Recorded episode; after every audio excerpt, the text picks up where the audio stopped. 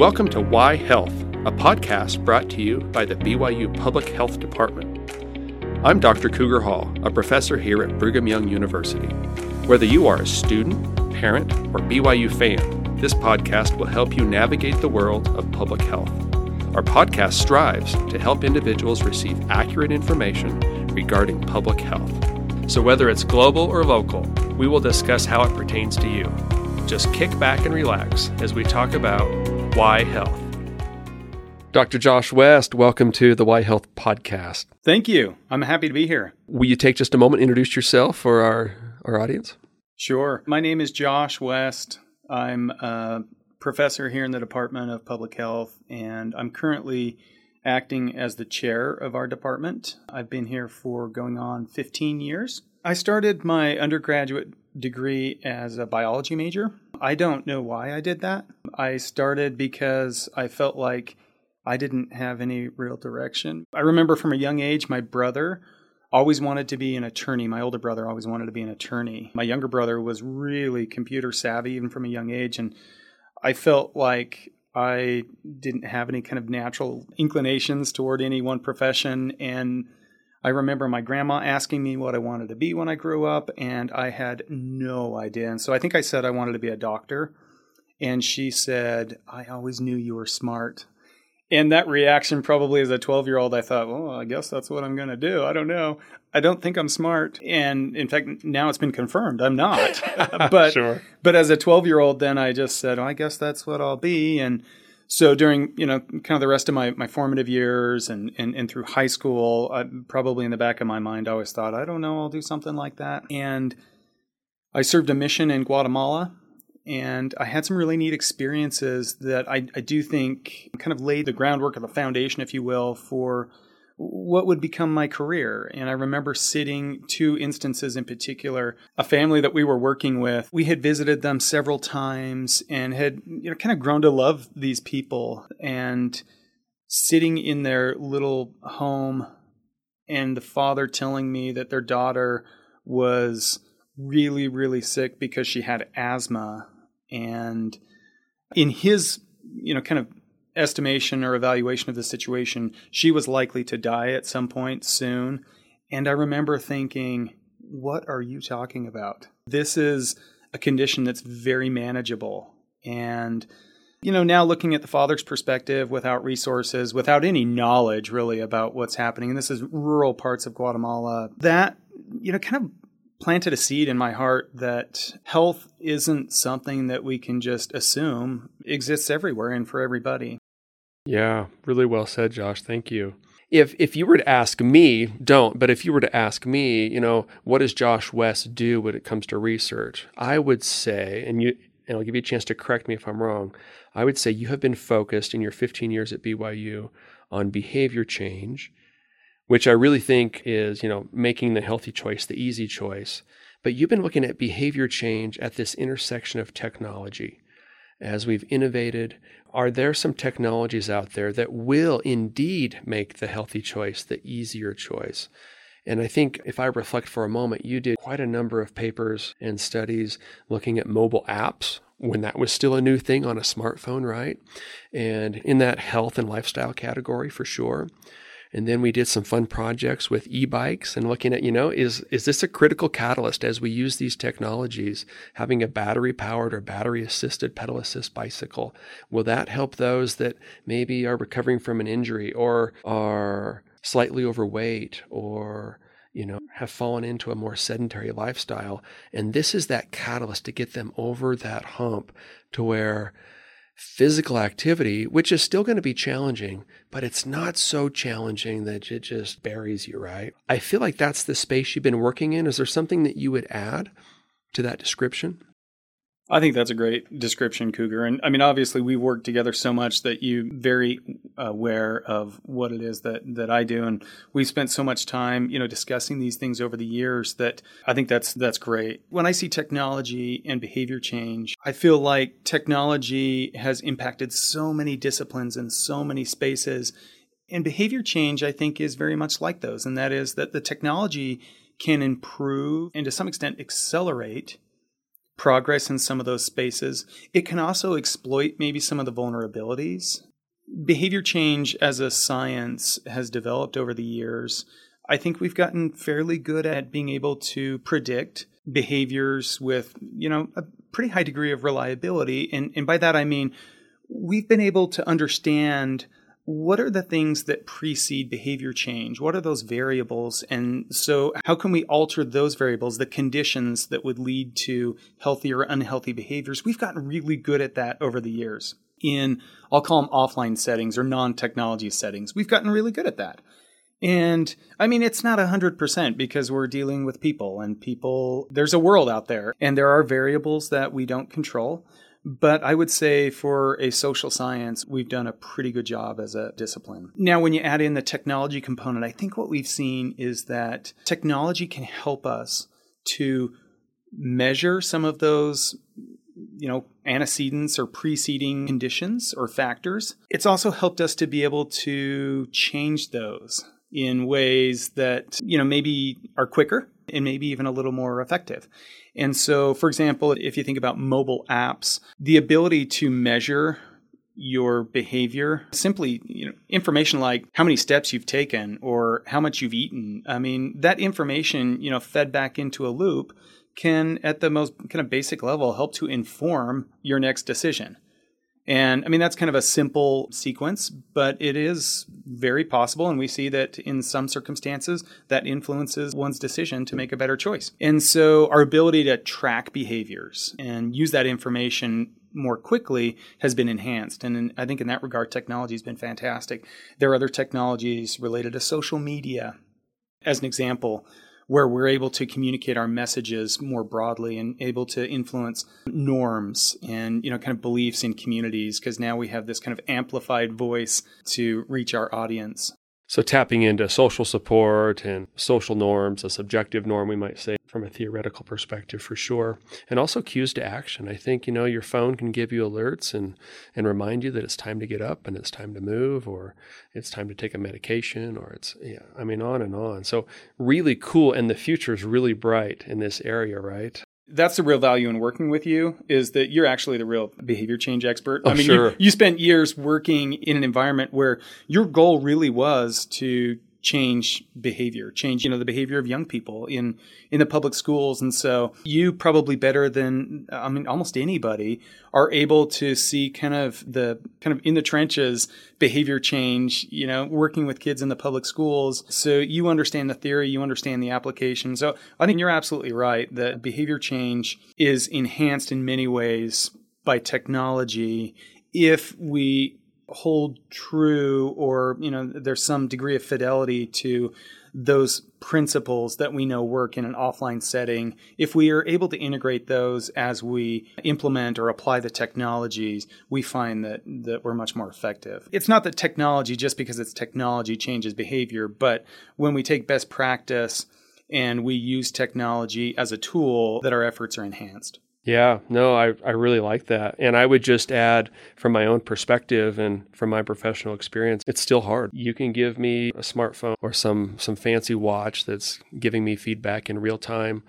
And I think it's still vitally important that we have some self compassion, that we recognize that we've spent a lifetime developing these habits and these behaviors, right? And while we might feel incredibly motivated on a Monday morning to change all of them this week, to start small and to realize it's going to take time to you know turn these these new behaviors into habits to have uh, an incredible amount of self-compassion and empathy and just recognize that hey I'm going to start small and I'm I'm going to use that snowball effect and I'm going to build upon that. I feel like you know you and I we work in this space and yet, if we brought out a plate of brownies right now, self-control might might leave the door. You know, might leave the room, I should say. I mean, for listeners, I want to encourage the use of technology and and apply that technology with those proven principles that we know in the past.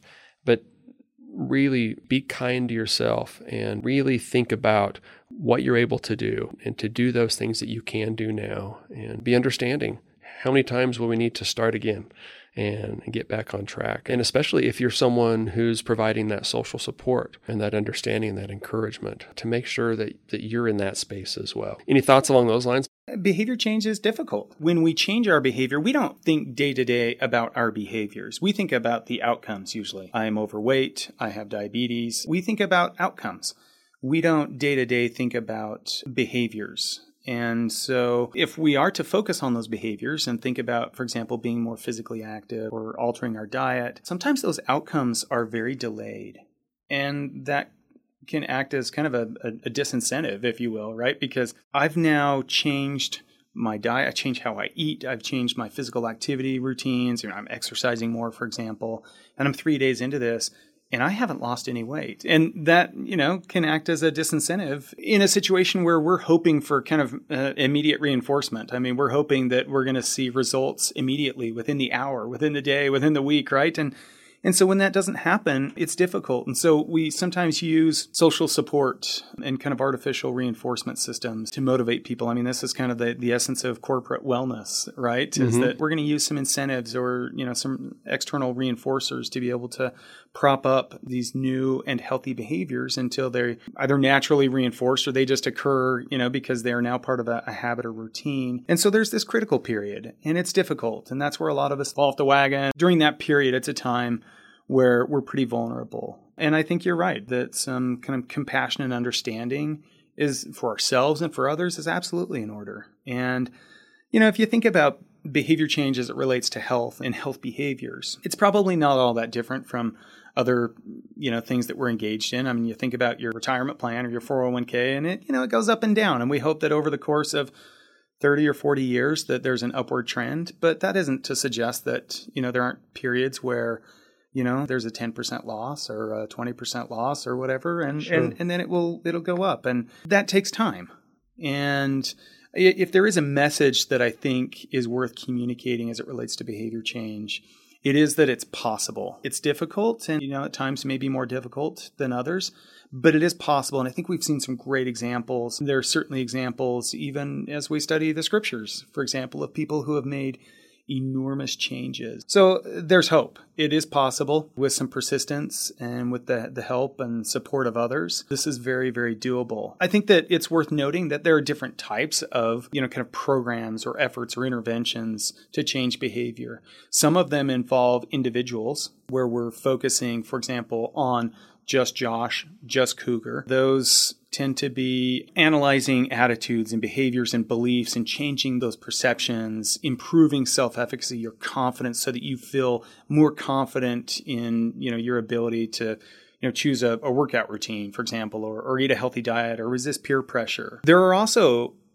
programs, interventions, efforts that focus at community health or mm-hmm. changing the environment in which we live. And those are things like, for example, building parks to improve levels of physical activity, policies to prohibit the sale of tobacco to minors or or to limit the number of retails that you know can can sell tobacco close to schools or improving options for for commuting on a bike building more bike paths. Those things tend to be more community or we sometimes refer them as ecological interventions and then there's everything in between. And so this is kind of a broad space. And I think it's important for us to remind ourselves that when we're focusing on our behavior and changing our own behavior, that we exist in an environment. And so there are things that we can do, and there are also things that our environment can do. There are things, there are contributions from our environment. And the reality is, some environments are easier to be healthy, and some are more difficult. Next week, you and our colleague Ben Crookston and myself are going to take a group of 45 students and we're going to visit some places in Western Europe that do a really good job at community level or ecological level efforts to change behaviors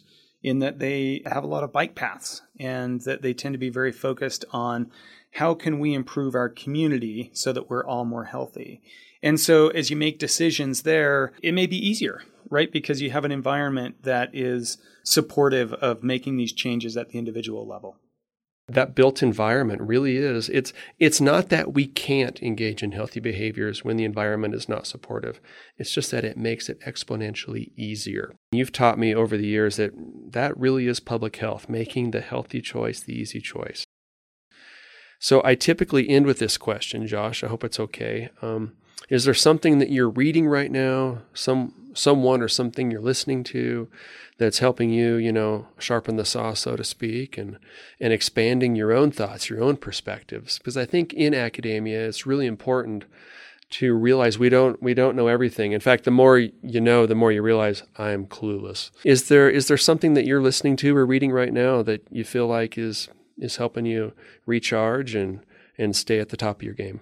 So I'm going to flip this on its head. It isn't what I'm reading necessarily or what I'm listening to, but there is something that I benefit in the same way from, and that is I benefit from learning with my colleagues. I've learned from you from Dr. Crookston, from other colleagues here in the department, to have a what we would call a growth mindset, continue to be flexible and moldable. And I can't be, you know, so set in my ways politically or in any way, but I need to be able to to grow and to develop. And as I've had conversations with with you, with Dr. Crookston, with, you know, Lori, with, I mean, just I sure. go down the list of colleagues in the department. But I'd say, you know, once a week or twice a week, we sit and talk about current events. For someone on the outside, they might look at that and say, What a waste of time.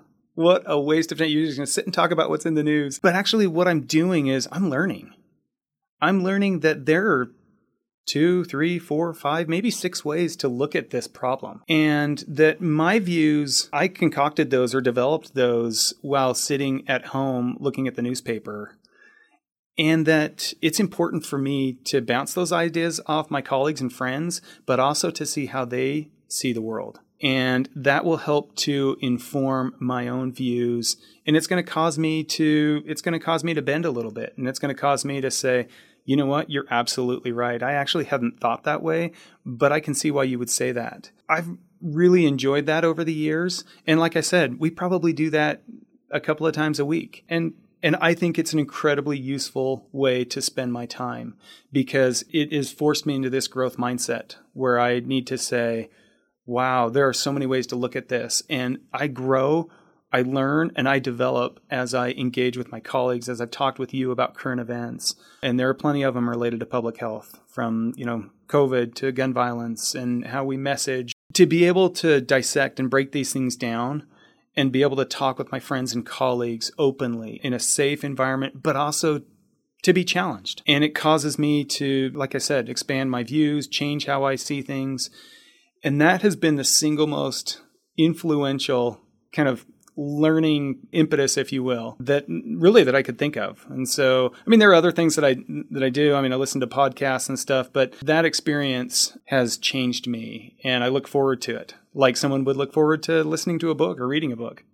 Love it. I love the growth mindset and I I wonder if that's not what all of society needs is to have a series of you know meaningful discussions where we really we really hear and really listen to each other and recognize that we don't know everything and, and that we there's a lot that we can gain from hearing from others, especially some of those voices that haven't had the microphone in the past, right? And and to really just approach learning with humility, recognizing that I, I can learn something from every person, every student, every colleague.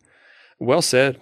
Your wife Hillary is a librarian yeah. at the middle school, so that's about my reading level. So I get good book recommendations from your wife. Is that right? But I really benefit professionally from visiting with my colleagues. So yeah. I'm really happy to hear that you can still read. I've lost that ability with this little app on my phone called Audible. So with Audible, I no longer need to read, thank heavens, right? So you keep reading, that'll keep Hillary very happy. she wants to check some books out, keep circulation a humming. So Dr. West, thank you. I look forward to having you back here in maybe maybe six weeks, maybe eight weeks following the study abroad program. I want to hear about all the great experiences you have with the students there in Western Europe. So all the best. Great. Thanks so much. Looking forward to it. Thank you for joining us today. Catch us on our next episode, and don't forget to subscribe to future Why Health episodes.